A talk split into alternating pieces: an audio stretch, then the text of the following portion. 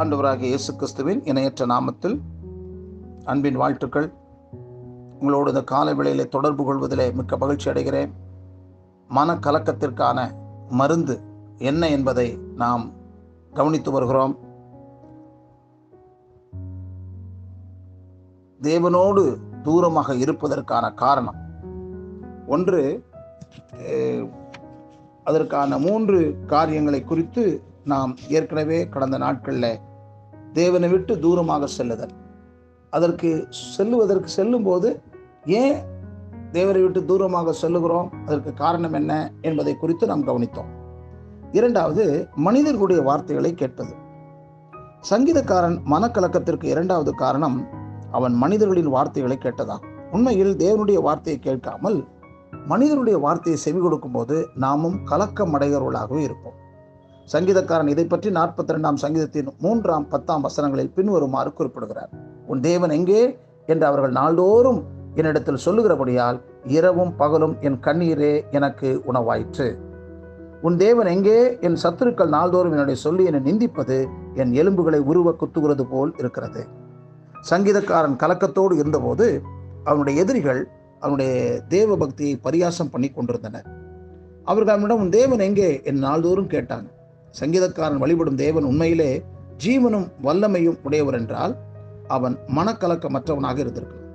என்பதே அவர்கள் இவ்வாறு கேட்பதற்கான காரணமாக இருந்தது. மேலும் சங்கீதக்காரனை நிந்தித்தவருடைய தெய்வங்கள் மண்ணினாலும் மரத்தினாலும் கல்லினாலும் வெள்ளியினாலும் பொன்னினாலும் செய்யப்பட்ட விக்கிரகங்களாக இருந்தமையால் அவர்கள் தங்களுடைய தெய்வங்கள் தங்களோடு இருப்பதாக பெருமையாக பெருமையா எண்ணான். ஆனால் சங்கீதக்காரனின் தேவன் மானிட கண்களால் காண முடியாதவராக இருப்பதனால் அவர் எங்கே என்று எதிரிகள் அவனிடம் கேட்டு அவனை பரிகசித்தனர். பழைய ஏற்பாட்டு காலத்தில் தேவனை அறிந்தவர்கள் நெருக்கடியான சூழ்நிலைகளில் கவலையுடன் இருக்கும்போது எதிரிகள் இவ்விதமாகவே அவர்களை பரியாசம் பண்ணியுள்ளதை வேதாமத்தில் பல இடங்களில் நாம் காணலாம். சங்கீதம் எழுபத்தி ஒன்பது பத்து சங்கீதம் நூத்தி பதினஞ்சு ரெண்டிலே பார்க்கலாம். எதிரிகள் கேட்ட கேள்விகள் சங்கீதக்காரன் உள்ளத்திலும் உன் தேவன் எங்கே? அவர் என்னை கைவிட்டு விட்டாரோ என்னும் சந்தேகத்தை ஏற்படுத்தியது. சங்கீதக்காரன் தேவன் எங்கும் இருக்கிறார் என்பதை அறிந்திருந்தாலும் அச்சமயம் அவர் தன்னோடு இல்லை என்ற எண்ணத்துடன் இருந்தார். இவ்விதமாகவே நாமும் கவலையுடனும் மனக்கலக்கத்துடன் இருக்கும்போது தேவன் நம்மை கைவிட்டு விட்டார் அவர் நம்மோடு இல்லை என்று எண்ணுகிறோம். நமது தெய்வ பக்தியை பரிகசிக்கிறவர்கள் உன்னுடனே இயேசு எங்கே? அவர் ஏன் உன்னை இப்படி கலக்க வங்கி கலங்க வைக்கிறார்? என்று நம்மளை கேட்பதனால் இத்தகைய சந்தர்ப்பங்களில் நமது மனக்கலக்கம் அதிகரிக்கிறது. நீங்கள் இயேசு நம்பனில்ல அதுதான் இப்படி நடந்துச்சு. அப்படின்னு சொல்லும்போது சில நேரங்களில் கூணி கூனி குறுகி போய் விடுகிறோம் மனக்கலக்கம் உண்டாகிறது. இத்தகைய சந்தர்ப்பங்களில் நாம் மனிதருடைய வார்த்தைகளை நம்பி தேவன் நம்முடன் இல்லை என்று நாம் கருதலாகாது. தேவனுடைய வார்த்தையான வேதாகம் கூறுவது போல் அவர் ஒருபோதும் நம்மை விட்டு விலகுவதும் இல்லை நம்மை கைவிடுவதுமில்லை. அவர் உலகத்தின் முடிவு புரிந்தம் சகல நாட்களிலும் நம்மோடு இருப்பதாக வாக்கு கொடுத்திருக்கிறார். மத்திய இருபத்தி எட்டு இருபது. இதனால் நெருக்கடியான சூழ்நிலைகளிலும் அவர் நம்மோடு இருப்பார். நீ தண்ணீர்களை கடக்கும்போது நான் உன்னோடு இருப்பேன். நீ ஆறுகளை கடக்கும்போது அவைகள் உன்னில் புரளுவதில்லை. நீ அக்கினியில் நடக்கும்போது வேகாதிருப்பாய். அக்கினி ஜுவாலை உண்மையில் பற்றாது. ஏசியா நாற்பத்தி மூணு ரெண்டு அவர் வாக்களித்திருக்கிறார்.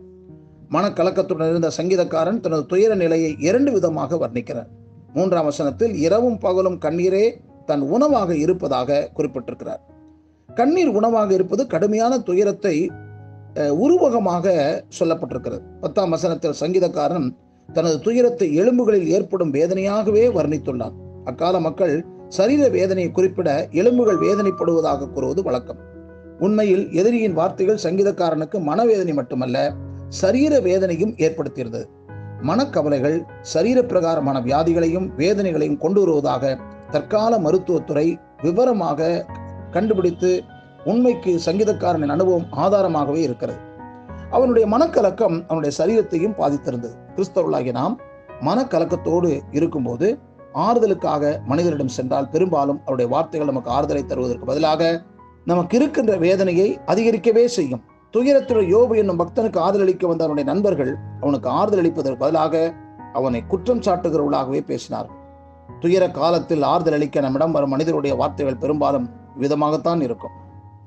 ஆனால் தேவனுடைய வார்த்தையே நமக்கு மெய்யான ஆறுதலையும் சமாதானத்தையும் தரும். அப்போ சொன்னாகிய பவுல் தன்னுடைய அனுபவத்தை பற்றி கூறும்போது எங்களுக்கு வரும்.